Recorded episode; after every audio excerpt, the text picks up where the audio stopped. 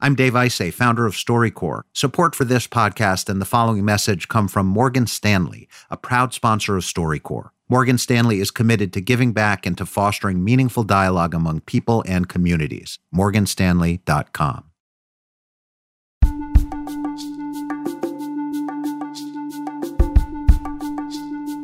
Like every year around this time, you may have noticed that love seems to be in the air. Your local grocery store probably has chocolate hearts and flowers in the window, and top 10 lists of romance movies are making the rounds on social media. But whatever Valentine's Day means to you, whether you're celebrating with a romantic partner or a platonic one, your pet, or your favorite bottle of wine, we're bringing you stories from couples who don't need to look at a calendar to remember that they're in love. It's the StoryCorps podcast from NPR. I'm your host, Camila Kashani.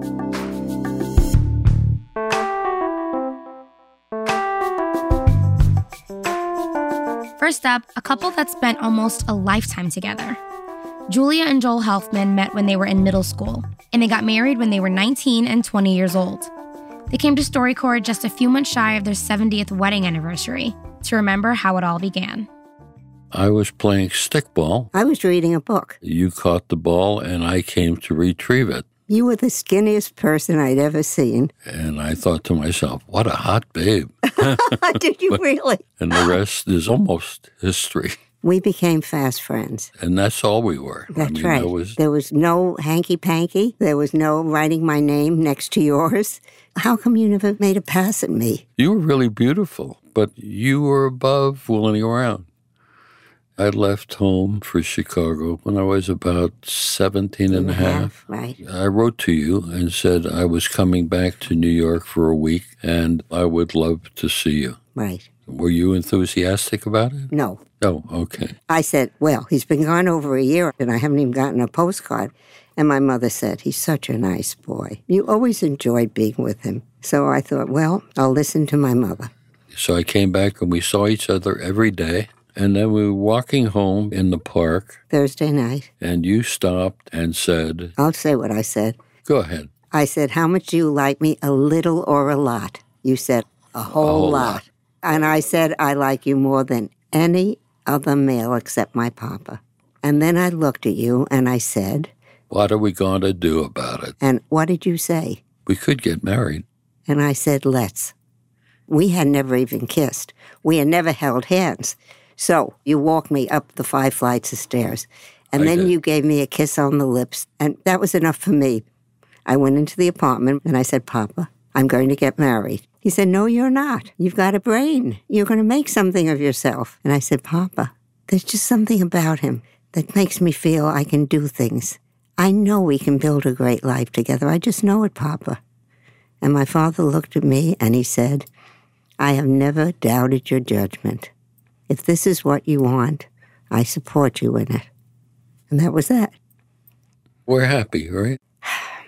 Every day I look at you and I say to myself, how was I smart enough to know that this young man would always keep me happy, always make me feel safe, always challenge me? And there's no one that comes anywhere near close to you. Oh my God, honey. Uh, We're both lucky. And I think this is done because what more can we say? Mm-hmm. Unless I leap across this table and just hug and kiss you.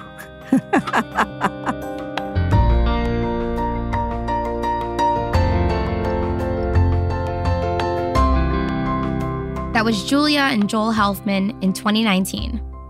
Their love story, which eventually included some hanky panky, created five kids, 11 grandkids, and eight great grandkids.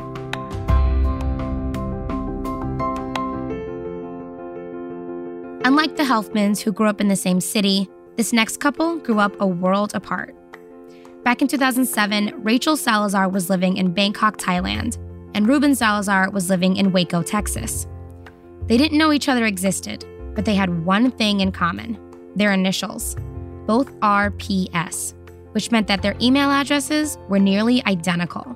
They came to StoryCorps to remember how an accidental keystroke became a stroke of luck. I get to work. First thing I do is turn on my email, and I discovered this one. I, I didn't know who it was from. My coworker sent you that email by mistake. And I was like, here's another RP Salazar. Imagine that. And so I forwarded it. I wrote a little message. Hi, Rachel. It seems as if this message came to me instead of you. I'm in Waco, Texas, USA. Have a great day. P.S. How's the weather there in Bangkok? I replied to you, weather in Bangkok is lovely. Gracias, Rachel. So began a chain of emails. The first couple of emails, you started describing yourself, and that kind of encouraged me to be open about myself too. I was excited that this person is halfway around the world. It's kind of like sending a letter in a bottle. I happened to hover my mouse over your name on one of those emails, and a picture of you popped up. I was like, wow, she's really beautiful. How can I make this picture bigger? I would stay up late at night, which was your morning, and we would chat for like four or five hours. You had started to play an important role in my life even before I consciously realized it. I knew that I was falling in love, but there's still that tiny little bit of doubt that this might not work because we're 8,000 miles away from each other. But at some point, I finalized my plans to visit the US And you didn't tell anyone. because everyone would tell me, You're foolish to go halfway across the world to meet some strange guy you have not met. That would be crazy. And on my end, every relative, every friend, coworker, everyone knew. We were together for eight days. we were dancing one night, and you mentioned something to the fact that I knowing- said that you were the sweetest guy I've ever met. I knew right at that moment I need to say something or do something so that I don't lose her. And so I got on my knee and asked you to marry me. Deep in my heart, I knew it was coming and it was the right thing and it was the best thing. People didn't believe me when I told them I proposed to Rachel. Some of them had second thoughts for me, followed by five minutes of laughter. They now all tell us, You're perfect for each other. you found the right match.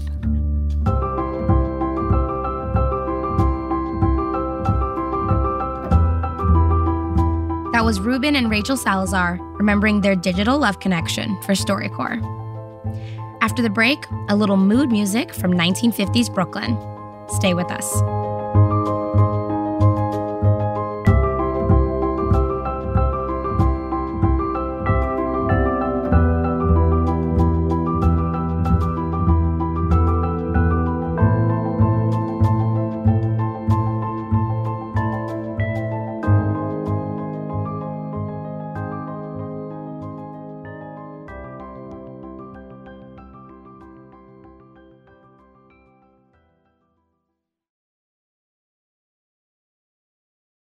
Support for the StoryCorps podcast and the following message come from Subaru. When the pandemic began, Subaru and its retailers donated 50 million meals to local food banks. The need is still so great, they're doing it again. Through the Subaru Love Promise, Subaru and its retailers across the country are making a donation to provide an additional 100 million meals to Feeding America. This action will help make meals available at 199 local food banks across the country. The Subaru Love Promise. It's one more reason why Subaru is more than a car company. My name is Peter Sagal, and I'm here to interrupt your very serious NPR podcast to tell you about another NPR podcast, mainly mine. Wait, wait, don't tell me. Chances are that right now you're enjoying an earnest, serious treatment of some serious topic in the news or perhaps history or science. That's great, really. Well, that's not what we do, because people cannot live on serious alone.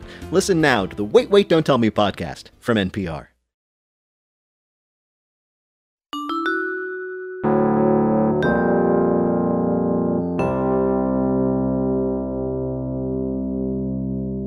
Our next story starts with a song. It was 1950s Brooklyn, and Jay McKnight was in his late teens. Him and his friends would spend their nights singing a cappella on their block. Their vocals caught the attention of a lot of people in the neighborhood. But for Jay, there was one person in the crowd who caught his attention. At StoryCorps, Jay and his wife Andrea remember what drew them to each other. We heard these voices, the guys singing on the corner. And this tall, dark fella was singing. He had these shades on. I was like, look at this guy. Voice was fabulous. And young as I was, at the time, I think I was, what, 14? I said, nah, he's not even going to take notice of me. I was 18 going on 19 years of age. I looked at a friend of mine who I was singing with, and I says, I'm going to marry her. You know what he told me? You're going to jail. She's too young. I said, No, I'm really going to marry her. So one day she was by herself. I said, I'm going to talk to her now. As a young guy, you drop your voice Just on the trying to impress. Yeah, I says, I says, hi, how you doing? Like that, you know, that's Which impress. made me nervous. Yeah, which to impress. You remember the thing that impressed me about you? We were on the bus coming from the movies, and it started thundering and poured down rain. Getting off the bus, there was a puddle, and you took your shirt off yeah. that and laid crazy. it down. I was finished. Yeah. Finished. You hear? We actually wanted to get married, but everybody in her family wanted to kill me. so our parents got together and talked. It was a talk know. and a half. It was. You had to come and speak to my grandmother. I was scared and she was terrified, but we did get married. We did. I was no better roses to live with because I'm an entertainer. There's a lot of temptation out there when you sing. Yeah. I mean, there's a lot. But I used to tell them, when you get as pretty as my wife, then we'll talk. Why do you think that we lasted as long as we did?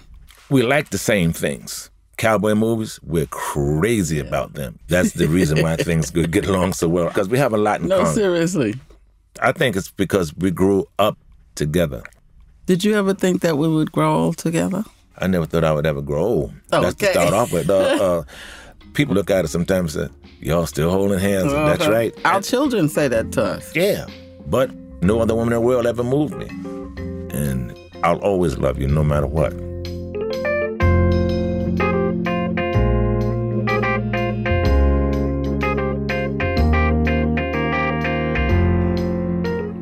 Andrea McKnight in 2011 in New York City.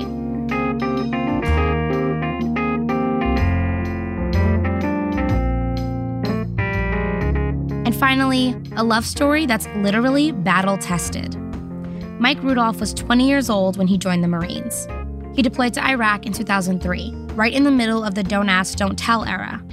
This meant that people who were gay couldn't openly serve in the military. When Mike came to StoryCorps, he sat down with his now husband, Neil Rafferty, to talk about how their love story began when Mike got back from his first deployment. I logged into the internet one day and I met you. We talked on the phone. all night long until the sun came up. By the end of the week, we were saying, I love you over the phone. Right. And then the first time I actually got to see you. We kissed. Yeah, in your parents' front driveway so they couldn't see anything. and I just remember we drove to the woods. And we laid in the back of the truck and looked at the stars. I'd fallen in love with you. You had fallen in love with me. I mean, this is perfect. But then all of a sudden you find out you have to get deployed again in a month. And I remember being like, let's just make the most of it.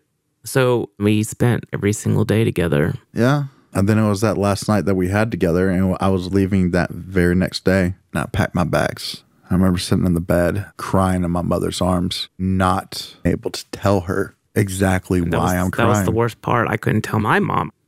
And then you were gone and you were in Iraq.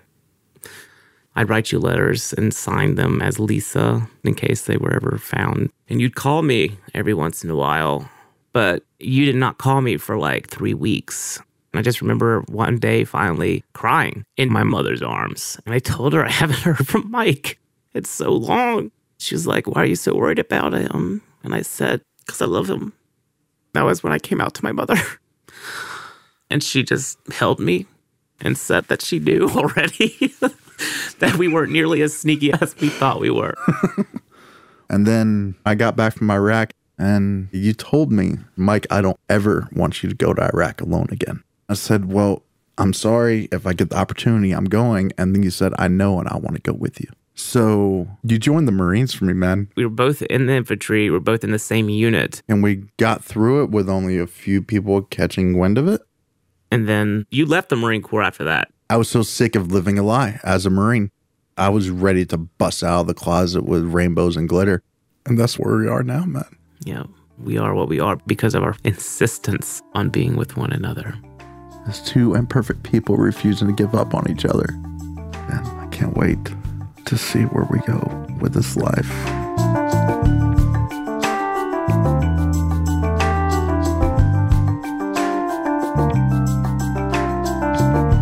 That's Mike Rudolph with his husband Neil Rafferty in Birmingham, Alabama. In 2018, Neil ran for office in their home state, and he won, making him the first openly gay man to be elected into the Alabama legislature. Neil and Mike eloped that same year, and someday, once this pandemic is over, they plan on celebrating their marriage with some of their fellow Marines in attendance.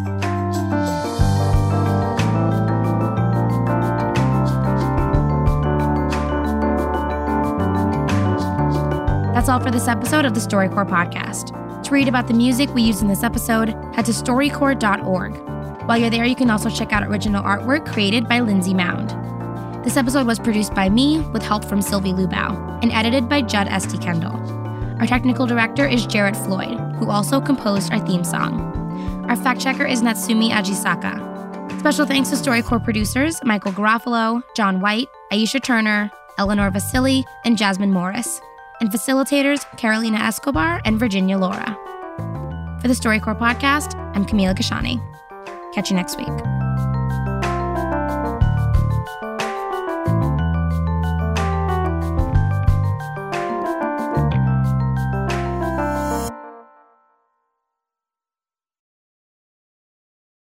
This podcast is brought to you by supporters of StoryCorps, an independently funded nonprofit organization, and is made possible in part by the Corporation for Public Broadcasting, a private corporation funded by the American people.